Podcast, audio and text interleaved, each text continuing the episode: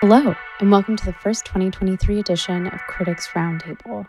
I'm RA senior producer Chloe Lula, and you are listening to the RA Exchange. Today, I'm joined by our in house staff writers. We're refreshing the format this year, inviting our critics to reflect on the releases that defined the month, as well as the industry trends and news that's circulating around the music sphere. This month, I'm speaking to Andrew Rice and Kiana Mickles, RA's in house critics, about some of the year's most exciting new releases. They also raise questions about who music is made for and what an album's intended audience is, the strategy behind releasing multiple albums at once, the pop electronic music crossover, and the deeper implications of mainstream musicians appropriating underground tropes and themes. Skrill is a millionaire. um, I'm, I'm, not sure about um, the other guys, but you know, they're all like very well off. Um, these three white DJs, um, basically, you know, breathing new life into New York dance music. Um, so yeah, I felt like I had to write about this these two albums that Skrillex put out very carefully um, with that context. I'm going to jump into this conversation with our editor's brief introductions. We'll also be talking about hard groove techno, Kelela, the return of Berghain techno, and of course, Skrillex. Stay locked. I hope you enjoy.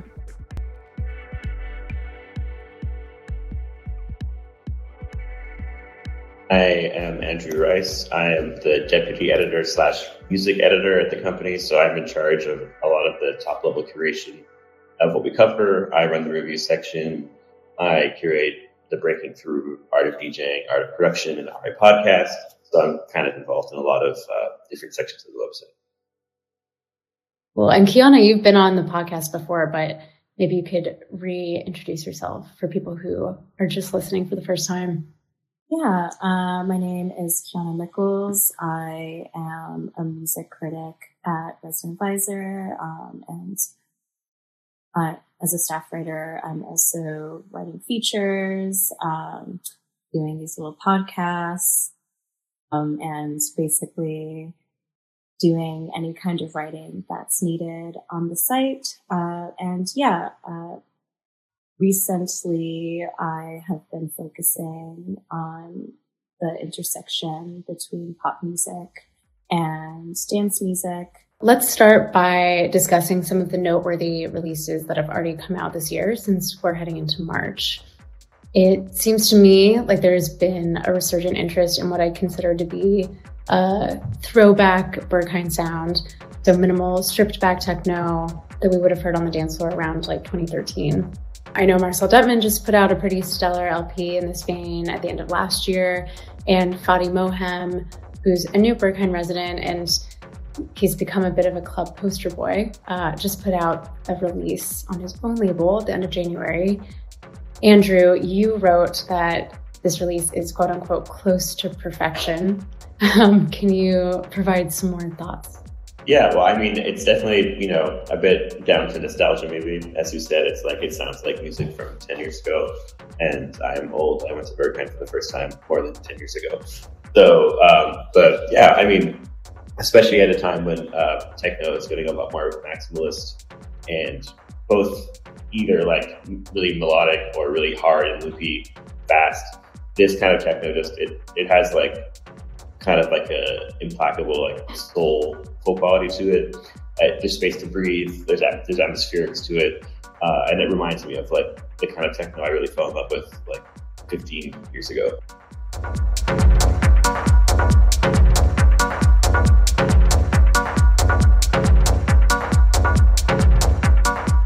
Uh, and, and it's close to perfection because it just feels like the ideal of that sound. It's not like it's terribly uh, innovative or anything, but it's not supposed to be. It's just like a really, really good example of, dubby, well produced techno. Why do you think we're circling back to this kind of classic dance music trend right now? Because um, I find it interesting that it's coming back into fashion at the same time as this pretty maximal high BPM music. I think it's probably just maybe a, a, reaction, a reaction to it. I mean, if you think of DJs like Fadi Mohem, they probably, you know, came up going to Berghain were influenced by that sound. So it's naturally they, they would kind of make that sound that's from like 10, 15 years ago. Um, and, you know, I, I know a lot of older techno DJs who are not really into the kind of like BPM arms war, you know, how fast can you go? The, the Gabber influences, the hardcore influences. So it, it, makes sense that there would be some DJs trying to take it take it back to a slower uh, a slower pace, and there's always going to be you know some some young youngsters, for lack of a better word, who are going to be into that style more than the other. While we're on the subject of techno, let's talk about Nene. Is it Nene H? Nene Ha? I thought it was Nina. Nina? I, I don't know. I always thought it was Nene H. Okay, so let's talk about Nene H. Um, we just covered her in a feature on the site after the release of her new album, Trifecta. And Kiana, you reviewed this and gave it an RA recommends stamp. So, in a nutshell, what was your take on it? I really enjoyed this record. Um, I think everything that comes from her is just always so refreshing. Um, in my review, I mentioned seeing her play at Uniforms Festival for the first time, um, which was like one of the first things I thought about because she had such like a physical response to the music she was playing and when I listen to this music, it is like I you know I described you know her shoulders jerking as she played um, this music, and I feel like there's like heads down techno, and this is like shoulder jerking techno. It's like m- music that is so driving, um, but is also like bouncy enough um, to really make you move.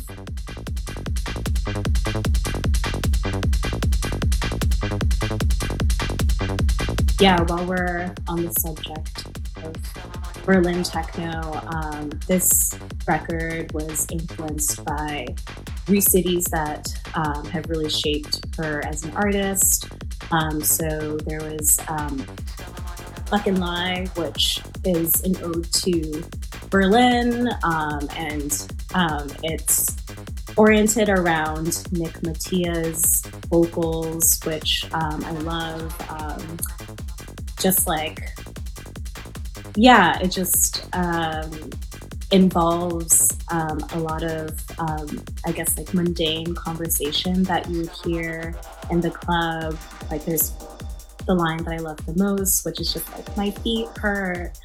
Um, and it's over this like very, um, like hard, but like also bouncy percussion um, and like these like really driving synths that I think um, really make her techno so um, energetic and uh, yeah. You mentioned in the review that it's quite different from some of her past releases. How would you say that it departs from what she's already put out? Mm-hmm. Well, um, I actually feel like this record is kind of her returning back to her typical style. Um, I think um, what you're probably referring to is her um, album that she put out last year, which is more of like a, a dark ambient album that was her um, processing um, the death of her father. So that was kind of uh, yeah, her drifting away from the typical like groovy techno sound. So so this record and that album are a bit different because yeah, she was straying away from her typical sound to I guess get more introspective and reflective that these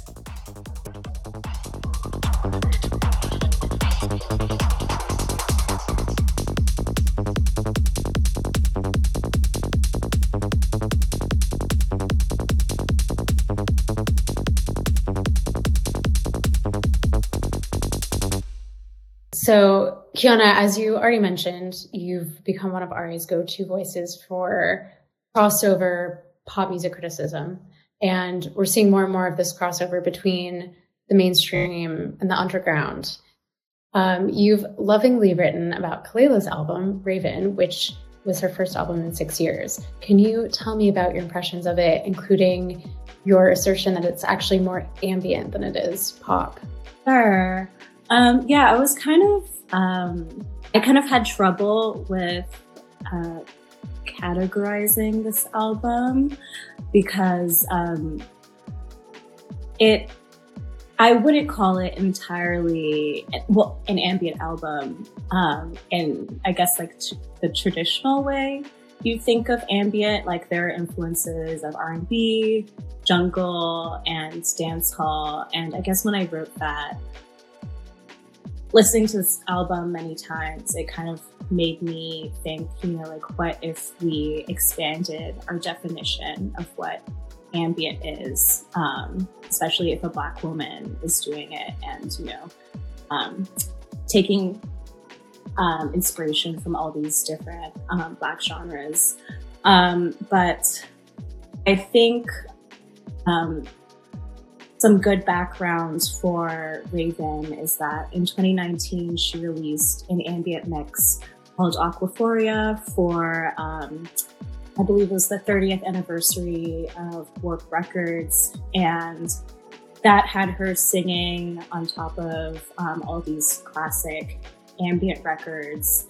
And um, there are similar themes um, between that mix and this album. Um, like aquaphoria literally means like love of water. Um, and in Raven, there are a lot of water motifs throughout the album. Like in the cover, she's literally um, like immersed, um, submerged in water. Um, and there, are, you know, like little like sounds of water bubbling um, and like splashes um, throughout the album.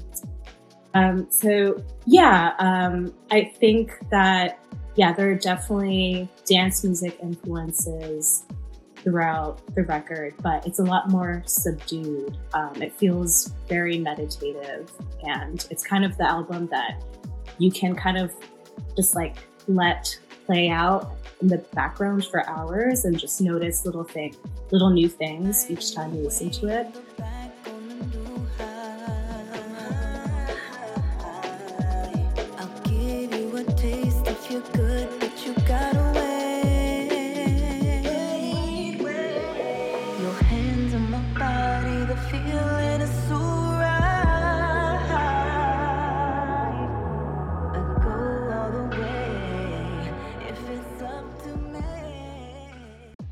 In your review, you also write that pop music has become more hyper, more disco, and generally more conscious of nightlife culture. What do you think has instigated this shift, this kind of this mutual cross fertilization of influences? Sure. Well, I think thinking about um, Raven specifically and actually, and yeah, in that part of my review, I think I hyperlink, or no, I do actually mention um, Drake's album Honestly Nevermind and Beyonce's Renaissance. Um, and I think there that we're in a moment where Black artists in the mainstream are trying to, you know, reclaim electronic music um, you know, obviously to varying degrees of success. Um, you know, that part is debatable, but I think there is, um, yeah, this, um, I guess, like expanding communal knowledge where um, um, artists with these platforms are trying to, um, yeah, take back the roots of electronic music. Um, but in Raven, I think about um, the track Contact, which is just following Kelela hanging out with her friends. And um, there um, is this line Loneliness I see in your eyes, it might just rend you blind. Been getting harder these days, contact we just have to make. So I think there's um, also this um, desire um, to, you know, after um, lockdown and after not having the option to go to the club and hang out with your friends and like have a sense um, of escapism and much needed release. Um, I feel like a lot of artists want to, yeah, like join in and celebrating and um, just like honoring the joy that comes with um, being with your friends on the dance floor. Yeah, totally.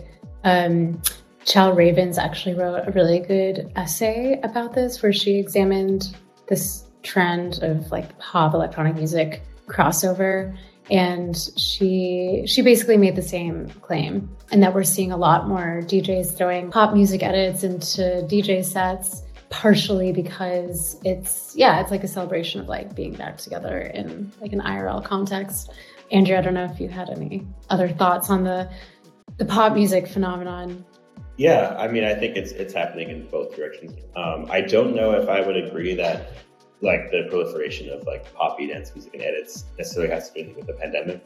Um, I think it's more just the energy of younger people who don't care as much. Um, you know, like again, I'm just I'm, I'm, the old guy here now, but like you know 10 12 years ago it wasn't like unless it was a really well done edit of a cool artist like Aaliyah for example like it wasn't cool to like edit a Britney Spears track or something you would you would be like laughed at or you know you people would think you were trolling, and it wouldn't like always inspire joy the way it does now to hear like a familiar song to dance floor. Like people people were much more serious. It feels like, and some of that mm-hmm. seriousness has melted away, which I think is a a mixture of younger people coming in and also a lot of the narrative around focusing on dance music's roots and its ability for not really escapism, but for togetherness and celebration, you know. So it's like the narrative has shifted, even with like dark techno music, it still feels like it's more fun than it used to be. Um, it's not it's not about uh, being a serious like record collector in the same way, um, or like playing like only tracks you know no one's ever heard of. There's still there's still a corner of that in dance music, but people are generally much open to silliness and fun which I think is also just a, a cyclical thing. Like look at the '90s, you know, a, a, lot of kind of silly, funny dance music, and 2000s minimal, kind of more serious. You know, everything just works in a cycle. And I think it's kind of the same with uh, pop music producing dance music. Every 10 years, there'll be like a new wave of, of dance pop. Like we had it with David Guetta, etc., in the late 2000s or early 10s. But um, I think it's interesting with Drake and Beyonce because Drake is like borrowing from like the, the cool guy, like rich people dance music. Like his, you know, there's there's a video of him at DC 10 in Ibiza just before uh, Honestly Nevermind came out, and Honestly Nevermind is borrowing more from artists like Tale of Us, Black Coffee, like a lot of like big, big techno and house artists who play like the big clubs with expensive tickets, etc. Where someone like Beyonce is noticing more of the the of people trying to emphasize the roots of dance music and especially of black artists trying to reclaim dance music. And so I feel like they're using the same materials but working very different spirits. Drake is like trying to be cool and sound like global and hip and Beyonce presumably is trying to emphasize that the queer roots of dance music in a more thoughtful way. That's interesting. So continuing on the pop thread, Andrew, you reviewed Caroline Polachek's latest release. What did you think about it? Um, I think it's a really fantastic uh, like art pop album that borrows from electronic music in a different way. Like it's this one's very '90s with a lot of uh, like William Orbit, Madonna, Ray of Light influences, um, like some Britpop vibes and two step. Uh, but what I think is interesting with her is the way that the electronic community has kind of embraced her, uh, because you know she started off in an indie pop band called Chairlift, and then after that was kind of trying to find herself, and she met Danny L Harle from PC Music, who helped co-write and co-produce her, her debut solo album Pang, which came out in 2019. Um, and it's kind of in a slow burn in all of like the people who are into Charli XCX and um, PC music and a lot of like kids who are dance music kind of embraced her. And I feel like Desire, I Want to Turn Into You, which is what the album's called, is another example of, of an artist taking dance music influences, but in a very gentle and like authentic way for them because you know there are dance tracks on the album, but most of them are pretty soft they're not necessarily working in the club, um, but it still feels like dance music is part of the lexicon of the language. Um, and also, you know, a Beyonce album, Beyonce's album Drake's album are about are about dance music essentially, whereas this one is more using those sounds and ideas to explore like really obsessive and transformative love relationship with someone else. Um, but I think it's one of the best pop albums of the last few years for sure.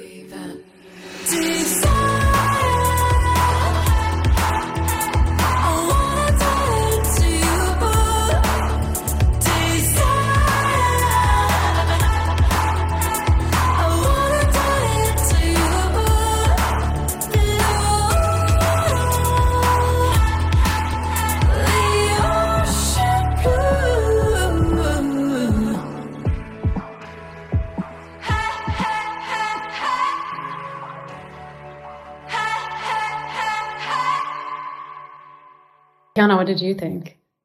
I really enjoyed it. Um, I I don't know. I think like I've been feeling also very romantic lately. and I just really, I don't know, I've just been reading a lot about the inspiration behind the album and I'm all for an album with a story. And I just, yeah, I loved reading about like how um, the title track was about like a bratty, messy, slutty spiral. And I just really enjoyed how indulgent this album felt um, like in its production um, and you know her vocals um, which i think are always uh, like i just love her range um, yeah, so I think that's what really, uh, more than anything, really attracted me to this record is that kind of like, like whimsical, um, indulgent um, spiral that I feel like it represents. So, closing out the pop music section of this podcast, I think the elephant in the room is Skrillex's most recent release in collaboration with Fred again and Four Tet. Did either of you watch some of the footage from their show at Madison Square Garden?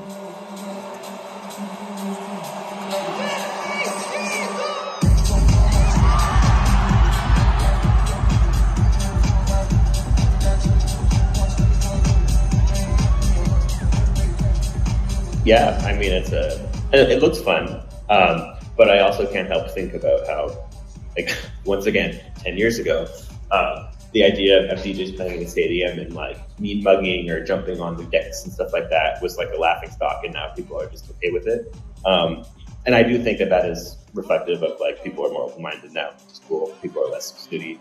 Um, but it is like, what does this mean for dance music? And what does it mean when people in the media are saying that this is like dance music being revived or fixed or whatever when it's like these these three like bougie dudes, one of whom is a pop star, are like pretending to be like underground DJs. I guess kind of it's a very conflicting thing, and I guess I still have some of the uh, old attitudes left in me.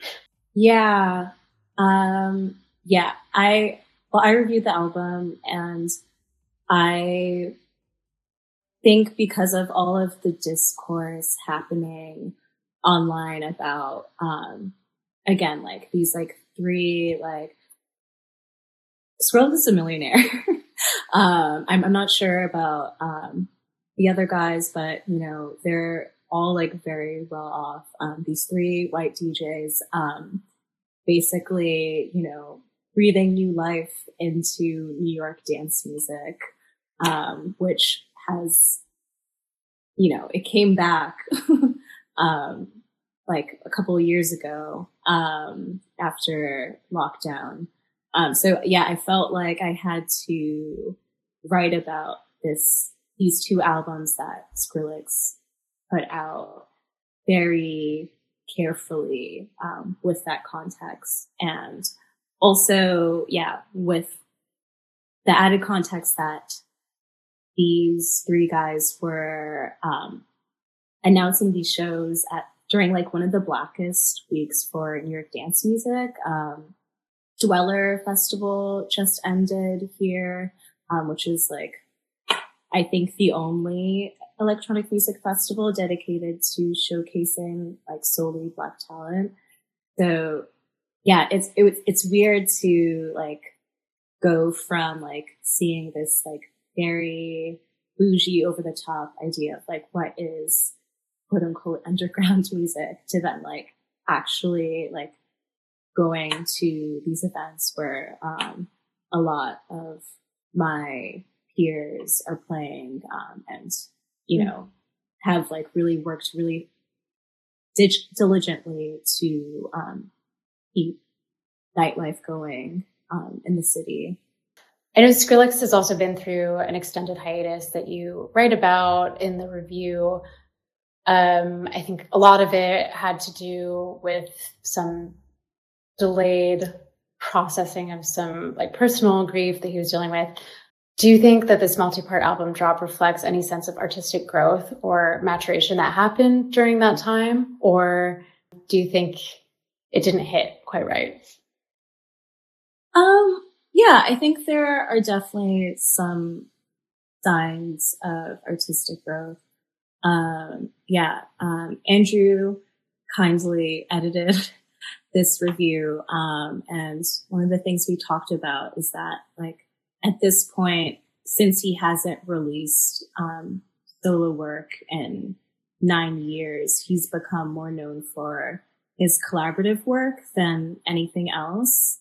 Um, like, yeah, in my review, I mentioned, you know, his work with Vic Mensa and ASAP Rocky, and more recently, um, he's worked with Beyonce and 100 gecs. And I think these two albums really show his gift for collaboration and, yeah, just finding, um, like raw, um, sometimes rising talent and, um, making production that has, you know, all the right melodies, um, and larger than life climaxes that we know him for. And yeah, I think on the first album, Quest for Fire, um, some of the best tracks pay homage to dubstep's UK origins. On Tears, for example, um, we see Bristol producer Joker feature and my two other favorites on the album are Rumble and Hydrate, which enlist grime MC Flowdan. And yeah, there are also moments that feel very nostalgic, but um, I guess the difference between Skrillex then is now is that, you know, nine years ago, he was trying really hard to carve his own lane um, in dance music, and now he's um, uh, comfortable, comfortably um, taking bits and pieces um, of other genres or other influences um, to inform his approach to production. Um, and you see that a lot on the second album, which was put out a day later. And he leans more into a style that in my review, I think I call it like a Mura, I hope I'm pronouncing his name right, Mura Masa-esque blend of trap and hyperpop. And I actually enjoyed this album. Um, I, I, think like a, a, bit more than the first album. Um, again, I think, um, you know, there's his strength for a collaboration. He works with a lot of young, um, rising talent. Um, like on my favorite track, way back, he features Pink Pantheress and Trippie Redd. and there's this really good um, back and forth between Pink Pantheress, who has this very surreal cuteness to her voice that's almost melancholic. And then you have like the emo angst of Trippie Redd And then it's laid all over this um, very sweet um, garage pop. On. Coming from the cracks and the crevices. Looking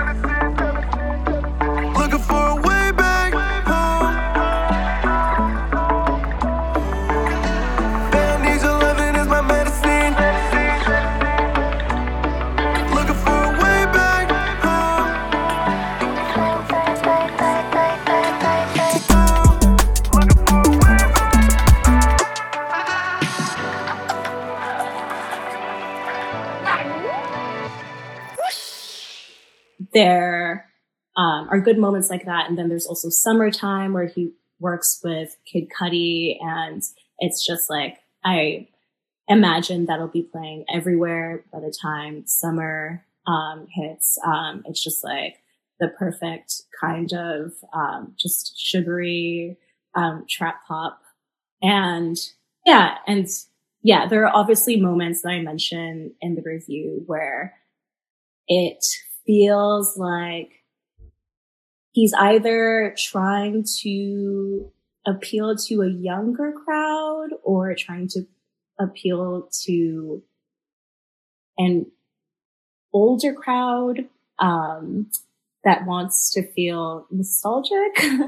um, like, yeah, on Don't Get Too Close, um, there's some weird moments where um, we hear Skrillex um, singing, um, but he's like talking about making music in the garage with his friends and like his mom hates him and it, it gets kind of weird there. Um, and you're kind of like, who is he making this for? Um, but yeah, sorry. I feel, I feel like I rambled there. Feel free to cut any of that.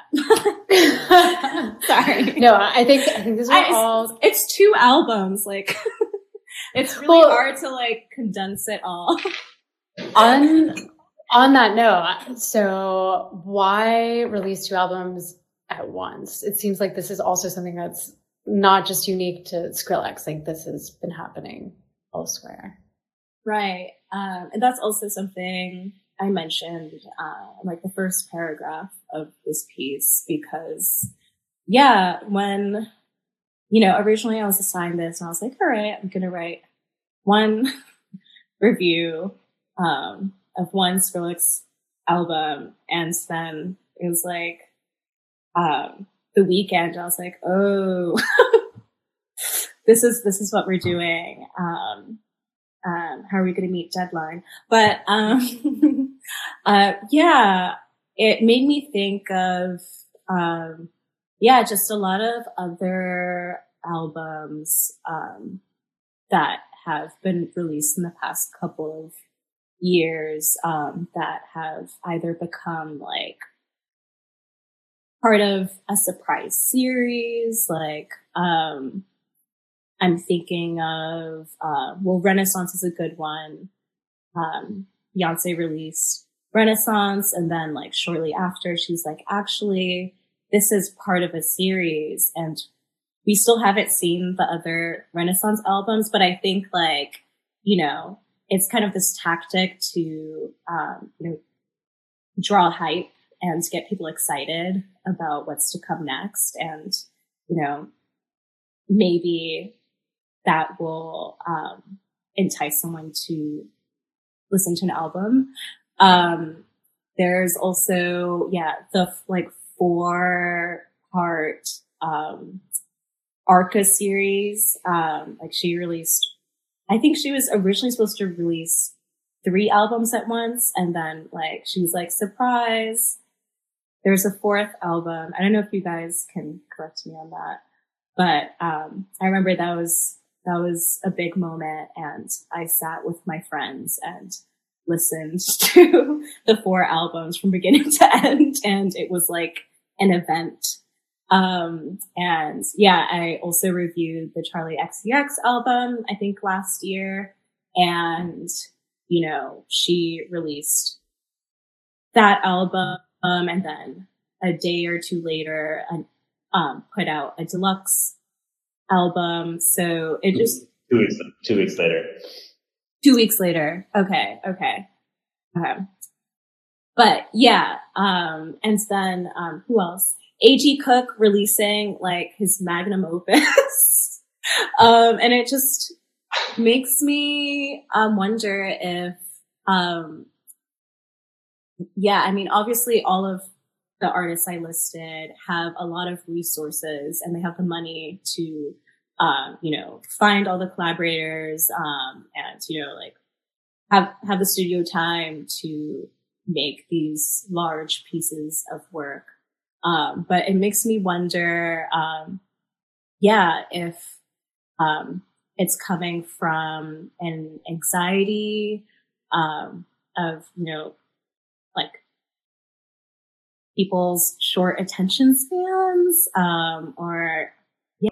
You know so i feel like in electronic music which has always had a, a tricky relationship with albums to begin with uh, especially for dance music producers it makes sense that artists want to find a way to make each thing seem like more than just an album you know? And then again we have in the, in the streaming paradigm do albums matter at all? If anything an album in mainstream music is like a glorified playlist to, to rack up plays based around like one or two singles. So I think artists are facing the question of if they're going to put the effort into an album, how do they make it interesting or notable or feel like more than just a playlist? So then you get concepts like Beyonce's trilogy or whatever it's going to end up being, you know. Yeah, that's interesting. Um, are there any other trends that you've seen emerge over the last few months or even just the beginning of this year that you think are new and noteworthy to discuss? Yeah, I mean, you're, you're going to be hearing a lot more about this on Resident Advisor next few months, but I think uh, hard groove techno has been um, a growing trend over the last year. Um, one of my favorite younger producers to do the style is Mexican producer Regal 86. Uh, hard groove is a style of techno from the 90s. I like to actually describe it as like bongo techno. It's like really fast, tight loops with a lot of hand percussion, like bongos or hand drums over it. So kind of like kind of has a house influence, but it's not very housey at all. Um, and for whatever reason, this like really loopy, fast style has really caught on for a lot of younger producers. Um, and um, Ben Sims, who coined the term, has a label called Hard Groove, which is still going and now it's getting more attention. So I feel like, you know, we, we talked about really fast, like uh, hardcore influence techno. We talked about Berghain style techno. I think Hard Groove is another big thing that's you know going to become bigger this year. Yeah, totally. I know D Dan has kind of been at the vanguard of that. Um, and it's interesting because there are a few artists I've talked to in the last few months who told me that they've dramatically changed their sound from just being more like straight ahead techno DJs to like really intentionally like doing this hard groove sound. So, um, so something something shifted for sure. So looking ahead to the next few weeks, few months, are there any releases on the horizon that you're particularly excited by? Yeah, in March, I'm really excited about um, the new Surgeon album as well as the Debby Friday album. April, I think, in April, I think Yaeji's gonna put out her album. Um, it's been like a few years since we've heard um, like a complete um, full length from her. So yeah, definitely excited about that. Yeah, I think the album an interesting uh, one to talk about in the, in the context of like its big pop crossover electronic albums because the album is uh, spoiler alert a lot less uh, dancey than her previous stuff, and it also like brings to mind what Kian said earlier, like who is this music for? So I, am really interested to see how it's uh, it's taken. Um, you know, because some albums are for dance people, and they'll have a bit of a crossover, or some al- albums like Caroline Polachek where they're like uh, quote unquote for something else, but they're picked up by dance people. So I'm, I'm, very curious to see how the Yaeji album's received. Um, I also think the uh, upcoming Fever Ray album is really special and another example of an artist who uses electronic music um, with a lot of lofty themes and like groundbreaking music, not in a dance way, but um, that's another like I think like Kelela level album uh, with crossover potential in our in our scene. Um, and it, it's it, it, came out last week, but I think the new Khotin album on Ghostly is really special. Uh, like ambient '90s IDM. I've always thought he was good, but this one is like especially good, I'm really excited about that. Cool. I have to check that one out. Well, I am really curious to hear your thoughts on those in the next couple months after everyone's had time to listen to them. But yeah, thank you so much for your thoughts and reflections. Thank you, Chloe. Yeah. Thanks, Chloe. Talk to you next Critics Roundtable.